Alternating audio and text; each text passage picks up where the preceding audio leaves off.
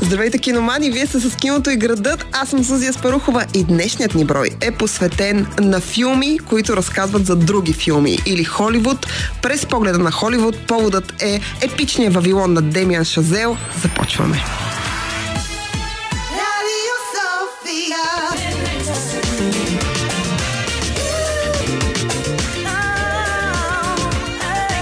Както вече казах, днешният брой на киното и града е посветен на филми, които разказват за други филми. Или а, една от любимите теми на киното, тема, която беше позабравена в последните години, но възвърна своя блясък първо с имало едно време в Холивуд, а, в последствие и тази година с Вавилон на Демиан Шазел. А, това е кино, което разказва или за определена епоха а, в, а, така, в а, седмото изкуство и в неговото порасване от 20-те годините до наши дни, или е посветено на правенето на определен филм или е посветено на тема, свързана с правене на кино. А, не знам вие как се чувствате спрямо тези неща. Аз съм огромен почитател на такъв а, тип кино и заради това съм страшно ентусиазирана да говорим за един от най-епичните филми, които вече може да гледате по кината. Става въпрос за Вавилон. What about you? Sorry? If you could go anywhere in the whole world, where would you go? I always wanted to be part of something bigger, love that answer. something that lasts, that means something, something more important than life. Yes. It's written in the stars. I am a star. If I had money, I would only spend it on things that were fun. It's written in the stars. I am a star. If I had money, I would only spend it on things that were fun, you know? Not boring things like taxes. I'm just one for everyone to party forever. Вавилон е едно изключително апишно приключение и са една от, може би, най-важните епохи в киното, които са се случвали. Когато човек говори за промени и говори за промени в седното изкуство специално, може би една от най-важните промени, които киното претърпява, освен, че се създава началото на 20-те, в смисъл даже още съвсем в началото на 20 век. Киното е измислено, камерата, мърдащите се така картинки, Полетия поливач, който се смята за абсолютно най-първия филм, т.е. имаме ам, един, един единствен кадър, една много кратка историка, която е разказана в някакви минутки, но тя си има сюжетче. Може да откриете полет, полетия поливач в а, YouTube, сигурна съм в това, аз лично съм гледала на голям екран, но а, а, когато говорим за големи промени, когато киното вече придобива този статут на развлекателност, на, на нещо, което те отвлича от ежедневните ти проблеми, на нещо, което ти отиваш, даваш пари за него, гледаш го и потъваш в някакъв друг свят. Когато говорим за тези промени, може би един от най-важните периоди в киното се случва в края на 20-те години, началото на 30-те, именно когато от нямо кино, киното става звуково. А, тази на пръв поглед нищо и никаква промяна е така катаклизъм в индустрията. Тя променя начина по който студията гледат на филмите, начина по който публиката гледа на филмите, начина по който актьорите играят. Начинът по който филмите се правят и начинът по който технически един филм се работи по него. И а, всъщност а, епичния, така доста предизвикателен, арогантен, а, дори съм чувала да го наричат а, мои колеги, които вече са гледали Вавилон, а, филм на Демиан Шазел, разказва именно за този а, период в киното, като а, се опитва да обхване едно доста голямо десетилетие и да пречупи историята през три основни персонажа. Ам, голямата звезда а, на киното в този момент, Джак Конрад, той измислен персонаж, всичките образи в а, филма на Демиан Шазел са вдъхновени от реални хора от тази епоха и също време с това са архетипни образи, т.е. те са събирателни образи на най-най-различни хора и съдби, които са случили по това време. Джак Конрад в ролята е брат Пит. Имаме Нели Ларой, ам, една изключително млада, амбициозна, така доста дива а, дама, която иска да бъде звезда, иска да бъде актриса и младият Мани, Мануел, който от най-обикновен асистент и момчета всичко се превръща в продуцент а, в а, едно от големите студия. Разбира се, всичко във филма на Шазел е а, така плод на неговата фантазия, т.е. той а, започва да чете и да проверява факти и да се вдъхновява от различни истории, които се случвали в този период, за да разкаже а, а, Вавилон. Искам да кажа, че Вавилон по поне за мен, е един от а, безспорните фаворити, на, тъй като в щатите той излезе през 2022 и хората го смятат за филм от 2022. При нас той дойде в края на януари а, 2023, така че той е един от абсолютните филми на годината. А, епичен, мащабен, а, изключително перверзен дори. Първите му 40 минути описват а, една от най-пороците на Холивуд, ако мога така да се изразя, в едно, в едно събирателно парти.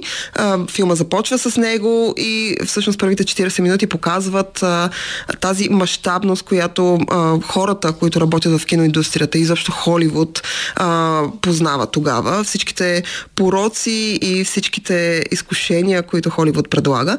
Разбира, след което филма преминава през всякакви катаклизми, пречупани през нашите три основни персонажа, а, за да може да свърши в а, звуковата епоха и в а, една от абсолютно най-любимите ми реплики във филма, която е Адел на Джин Смарт, която казва на брат Пит на края на така неговия епизод в Вавилон, а, че независимо какво си, независимо какво правиш и как го правиш, работейки в тази индустрия, рано или късно ти ще си отидеш, хората ще забравят за теб.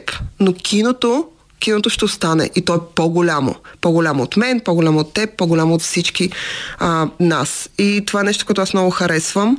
А, нямата епоха в... А, киноиндустрията и преминаването от няма епоха в звуково кино. Джазовия певец е първият филм, който е със звук, който е направен края на 20-те години и променя, абсолютно променя всичко в индустрията, но, но преминаването от една епоха в друга, в крайна сметка коства кариерата и живота на страшно много хора. Много технически, много, голяма част от техническите а, екипи, голяма част от актьорите така и не успяват да влязат в, а, в този период. Много от тях се самоубиват, някои се пропиват. Други за сметка на това успяват да направят много плавен преход. Чарли Чаплин е един от хората, които успява. Бъстър Китън е един от хората, които не успява. И а, това, което аз харесвам в Вавилон е, не знам дали 20-те години в Холивуд са били такива, но със сигурност а, Демиан Шазел, начинът по който той ги е представил е начин по който аз искам да си представям, че 20-те, края на 20-те години са изглеждали така. А, това, което Вавилон поне за мен комбинира по чудесен начин на голям екран е пор, порочността и а, лошите страни на това да си в тази индустрия и също време с това романтичния поглед към това да правиш нещо голямо, да правиш изкуство и да си част от нещо по-масштабно. Чудесен е Вавилон и а, ако още не се огледали на кино, отидете да го видите. А в днешния брой, освен за него, а, ще си говорим и за няколко други заглавия, които са филми, които разказват за определена епоха или направата на други филми. Продължаваме след минути. Останете с нас. Киното и градът и днешният ни брой е посветен на Холивуд през обектива на Холивуд, а именно филми, които разказват историите на други филми или филми, които разказват историята на определена епоха, свързана с сетното изкуство. Киното като цяло е изключително любопитна тема не само за тези, които искат да се занимават с него и за тези, които го коментират по някакъв начин, но и за тези, които го правят. А, ако а, имаше един сценарист в Холивуд беше написал, че ако някой знаеше идеалната формула за това как се прави перфектния филм, то нямаше да има чак такива провали и чак такива неочаквани възходи на различни филми. И до днес киното толкова години са минали, от 100 години имаме кино, грубо казано.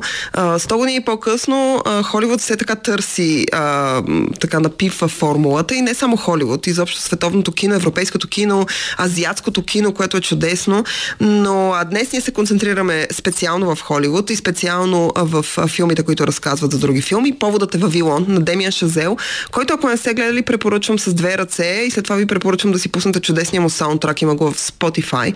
А, така че не бъдете скептични. Изключително арогантен, епичен а, и така похотлив филм, който аз много харесвам. Три часа минават страшно бързо. Освен това Марго Роби е така почти гола в една разкошна червена. Ще да кажа то де-факто е плат, който лови около тялото и брат Пит е неземно як, както винаги е брат Пит, така че няма какво повече ви препоръчвам във Вавилон. Минаваме нататък към а, останалата ни селекция от филми, разказващи за епохи и за други филми и ще започнем от а, наши дни, от модерни времена и ще се връщаме на назад във времето. За финалната част съм ви оставила няколко класики, които препоръчвам с две ръце. Но първо, а, наши дни, годината е 2019, човекът е Куентин Тарантино, а филма е имало едно време в Холивуд.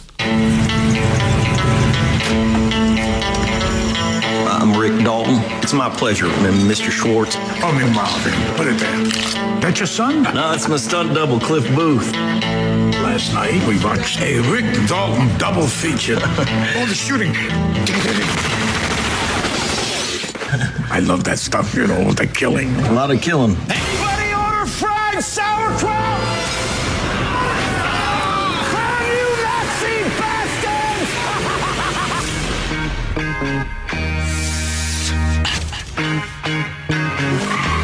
Подобно на Вавилон, имало едно време в Холивуд един от абсолютно фаворитите ми за годината, в която излезе. Аз смятам, че Тарантино, подобно на Шазел, Демия Шазел за мен е един от изключително добрите режисьори, наистина различни, интересни, новаторски, в свят пълен от еднаквости. Куентин Тарантино е такъв и в крайна сметка за малкото филми, които той е направил, той е доказал, че успява и до днес, толкова години по-късно, той мисля, че вече е на 60, а толкова години по-късно успява да прави различно кино, успява да има а, а, характерен и униха, уникален подход към всяка история.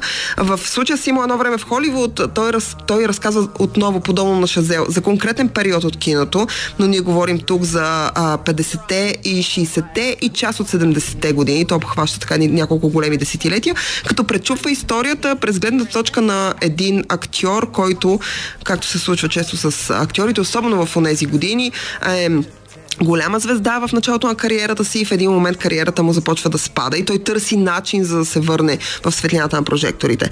През а, този човек, изигран от Леонардо Ди Каприо, това е Ерик Долтън и а, през а, неговият каскадьор, а, дублер, човека, който прави така каскадите, Клиф Булт, Брат Пит, между другото, малко хора знаят, но ам, имало едно време в Холивуд, донесе първи актьорски Оскар на Брат Пит и както обичат да се така базикат моите приятели, Брат Пит взе награда за това, че играе Брат Пит и че така чаровния, леко недодяван, но много секси а, мъж от а, Холивуд. Аз не мога да кажа дали това е така. Не познавам Брат Пит, много ми се иска да се срещнем, но а, а, ролята на Клиф Бут страшно му допада.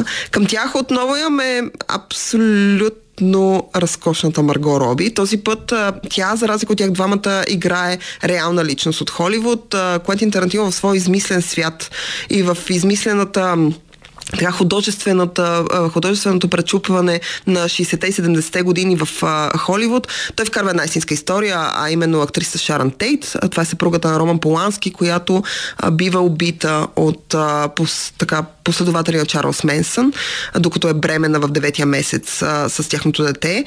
И Куентин Тарантино, между другото, много хора не разбраха този филм, защото не знаят истинската история. Препоръчвам да прочетете повече за Шаран Тейт. Тя е така млада надежда в Холивуд, изгряваща, изгряваща звезда, изключително, изключително красива, мила, много симпатична. И това, което Тарантино прави и си позволява художествено да прави, е той просто променя финала за нея, променя съдбата й и а, така романтизира малко а, тези години и историята с нея. И това е нещо, което аз страшно много харесвам в филма едно време в Холивуд. Това харесвам и в Вавилон. Факта, че и двата филма се едно показват отрязък от живота, не разказват някаква конкретна история, някаква конкретна случка или нещо, което, в което има някаква вътрешна динамика. Не, те се едно показват конкретен отрязък от някакъв период от време, който може да е любопитен на хората, които се интересуват от тези неща. Към Тарантино. Искам да добавя един чудесен друг режисьор, човека, за който говорим е Девид Финчер. Годината е 2020, мястото е Netflix. Филмът пък е Манк. Манк, за разлика от Вавилон, имало едно време в Холивуд, не разка... разказва от една страна за конкретен период в киното, но история Филмът пък е Манк. Манк, за разлика от Вавилон, имало едно време в Холивуд, не разка... разказва от една страна за конкретен период в киното, но историята разказва за направата и написането записването на един от най-великите филми, правени някога. Става въпрос за гражданинът Кейн Норсън Уелс, като историята а, е пречупена през гледна точка на а, Хърман Манкевич, който е сценаристът на гражданинът Кейн. А, Манк е доста дълъг, снимане в стилистиката на гражданинът Кейн и раз, е разказан по този начин. А, това е търсено от Финчер, това е търсено сценария, който е писан от бащата на Финчер и който Финчер довършва, когато баща му умира, за да може да а, направи филма. Аз страшно много харесвам харесах Манк. Повечето хора бяха много скептични към него, но Манк ме накара отново да искам да изгледам Гражданинът Кейн, който пък препоръчвам. Гражданинът Кейн е филм, който комбинира страшно много неща в себе си, но в основата си е за възхода и падението на един човек. И а, човешката природа, независимо за какъв период и за какви мащаби говорим, човешката природа в същината си, както би казала Агата Кристи, е една и съща. Имало, имало едно време в Холивуд. Манк са първите ни две предложения за филми, които разказват за кино. След малко продължаваме с още. Останете с нас. Киното и града продължава. Днешният ни брой е посветен на филми, които разказват за филми. Поводът е Вавилон на Демиан Шазел. Един изключително епичен и мащабен, вкусен и много любопитен филм, който прави поклон към киното. Освен това прави поклон към прехода от няма към звукова епоха в следното изкуство. Според мен е един от най-важните моменти на промяна в киното въобще и начина по който публиката възприема киното и възприема суперзвезди и прочие и прочие неща. Шазел е извел по много любопитен начин а, това десетилетие и по с много любопитни персонажи е опитал да разкаже най-различни съдби а, на хората, които а, са работили по това време в индустрията. И за това днешният ни брой е посветен на филми, които разказват други филми. Преди малко говорихме за Куентин Тарантино и за имало едно време в Холивуд. Говорихме и за Манк, който е филм на Дейвид Финчер, който разказва историята на направата на друг филм, именно на гражданинът Кейн, Норсън Уелс Уелс. Великите филми, великите режисьори обичат да си разказват един за друг, както ще забележите от а, днешната ни селекция. Продължаваме смело напред с две комедии, които са посветени на Холивуд и на правенето на кино. Първата е Аве Цезаре. Bless me, Father, for I have sinned. How long since your last confession, my son? 27 hours. It's really too often. You're not that bad. Here at Capitol Pictures, as you know, millions of people look to us for information and uplift and, yes, entertainment. And we're going to give it to them. And action. An army of technicians and actors and top-notch artistic people are working hard to bring to the screen our biggest release of the year. Hail Caesar is a prestige picture with one of the biggest stars in the world, Baird Whitlock. A truth we could see if we had, but. If we had. Ha, faith! Faith, cut! Ah. Както ще забележите от нашата селекция, тъй като за финал съм ви оставила няколко класики, три класики, които са така от старото кино, но както ще забележите от селекцията ни, а, повечето хора изкушени от темата за кино, от а, темата за периодика в киното, а, темата за направата и историята на някои конкретни филми, а, са предимно изключително известни режисьори. Аве Цезара не прави изключение. Това е една чудесна комедия на братята Коен, Джоел и Итан Коен, а, решават да направят филм. Филма се появява през 2016. Филм, който разказва за а, така края на 30-те, 40-те години, а, в който цялото действие се развива в едно студио в което се снимат най-различни продукции и а, така човек има възможност да погледне. И разбира се по абсолютно а, така начин на разказване на братята Коен се случва непредвидено обстоятелство. Именно най-голямата звезда на студиото в ролята е Джордж Клуни, който играе така леко глуповат, леко особен а, а, човек, но той бива отвлечен от, а, така, от една групировка, които искат подкуп от шефа на студиото, Рей Файнс. А, играе така една от ролите и а, всъщност а, те искат подкуп, за да могат да върнат голямата звезда на студиото обратно на снимачната площадка.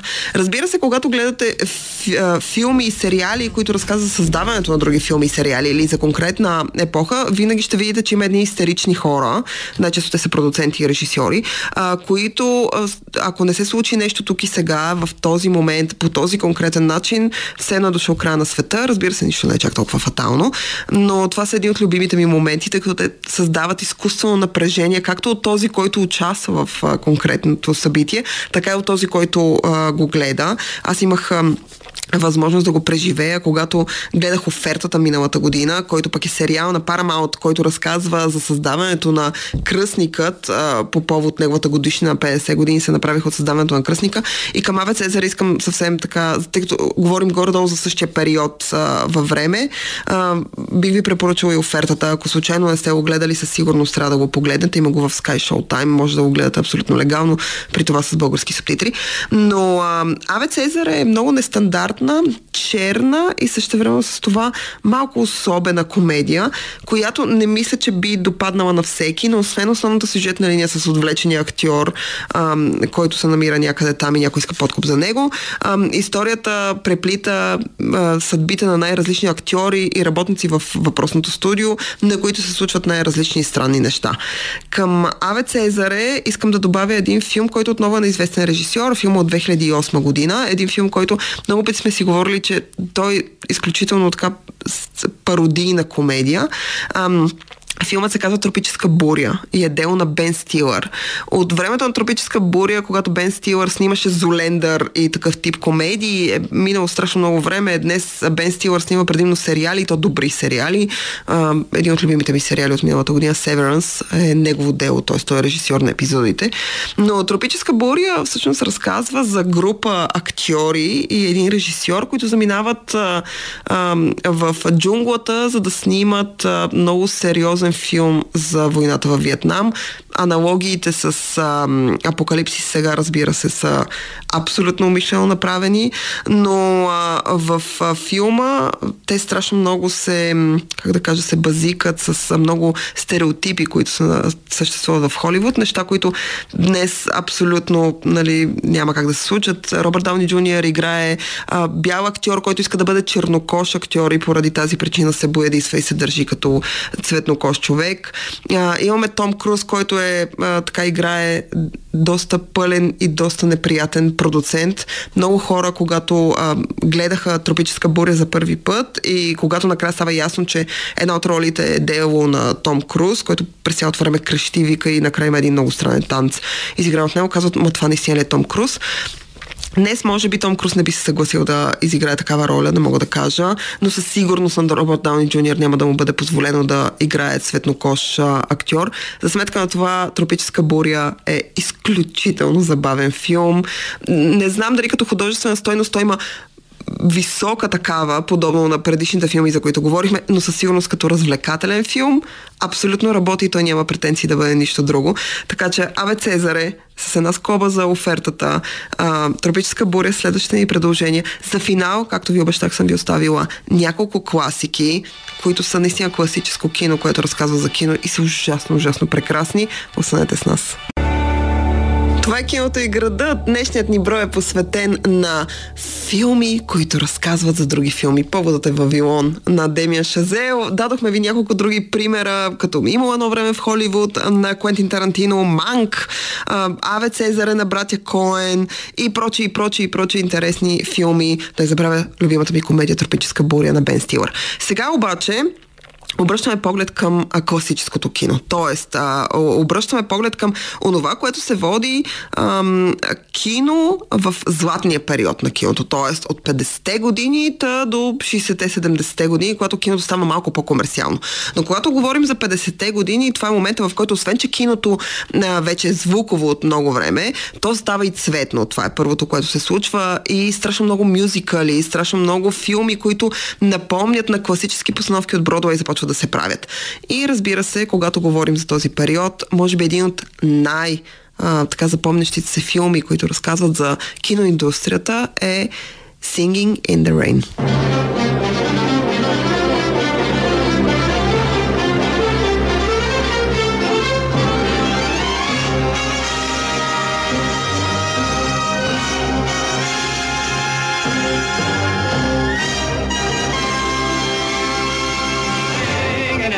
rain, just singing in the rain. What a glorious feeling, we're happy again.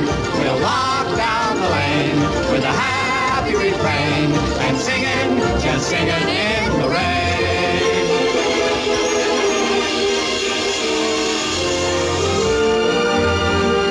Singing in the Rain се появява през 1952 година и е изключително труден в периода си направен е изключително труден. А, Джин Кели, който освен, че играе главната роля, е и режисьор а, на този проект. А, има страшно големи проблеми с, с част от екипа и с студиото, които непрекъснато му казват как нещо няма да стане, как нещо няма да бъде направено и прочее и прочее. Те работят доста дълъг период от време отделят на Singing in the Rain.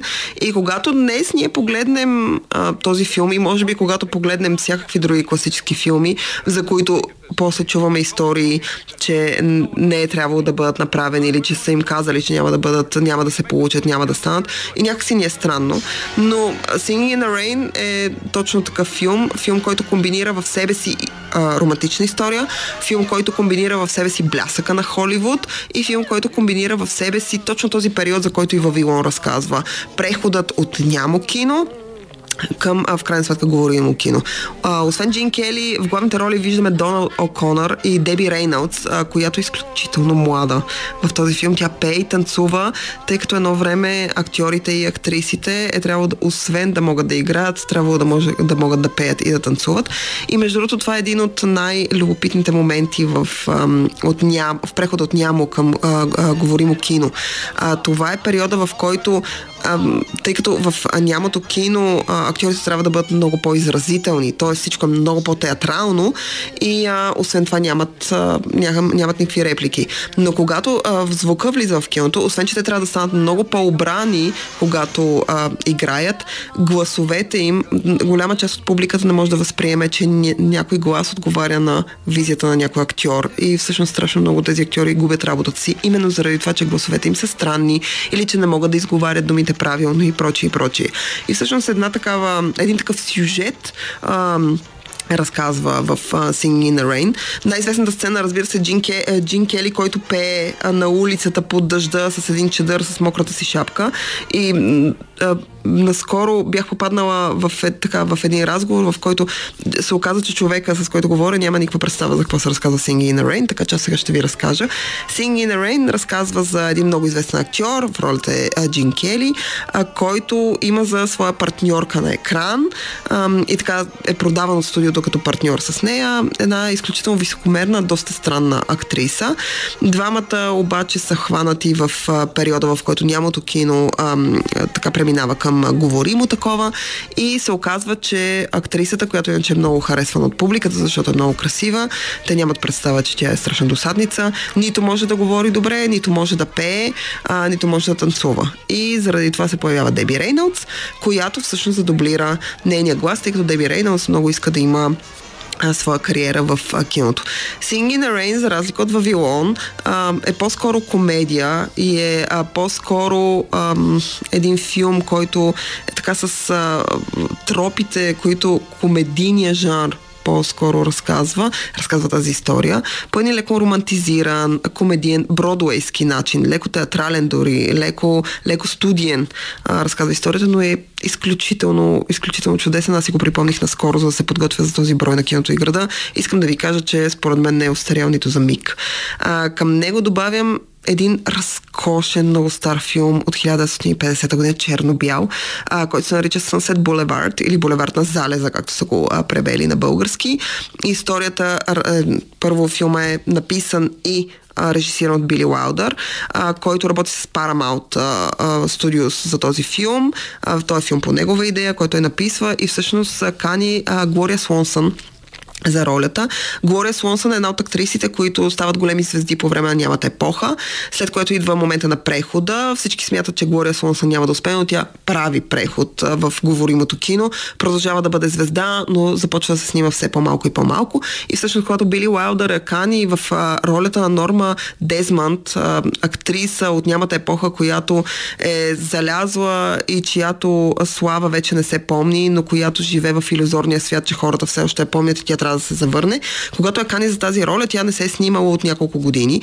Тя приема а, ролята и всъщност а, този чудесен, абсолютно разкошно разказан и направен филм и носи трета номинация за Оскар. Малко след него тя се оттегля вече финално от, а, от киното и а, започна да живее с а, съпруга си и абсолютно се отказва от това да се снима. А, Уилям Холдън, а, Ерих фон Штрохем а, играят другите главни роли. Историята се развива в едно старо и мрачно имение и точно, както ви казах, разказва за една актриса и един сценарист, актриса, която много иска да се завърне в киното и живее в абсолютно иллюзорен свят. Разкошен, разкошен филм, който препоръчвам. И финалното им предложение за днес отново идва от 1950 година. Историята, филмът се нарича Всичко за Ева, дело е на Джозеф Манкевич. Историята разказва за една така голяма звезда, Бет Дейвис я играе, Марго, която взима Ам Бакстър в ролята отново чудесна актриса, Ив за своя асистентка, докато в един момент не разбира, че Ив а, всъщност е а, изключително подмолна и зла жена, която иска да вземе нейното място под светлината на прожекторите. Всичко за Ева не разказва за конкретен филм, но той разказва за конфликта между а, а, така големи звезди и млади звезди, които идват на тяхното място. С всичко за Ева приключва днешния брой за класическото кино и изобщо за Холивуд, през призмата на Холивуд, на киното и града. Абонирайте се за нас онлайн, следете ни във Фейсбук, пишете ни ако имате нужда, искате да ни кажете нещо и ще се чуем отново следващата неделя. Чао!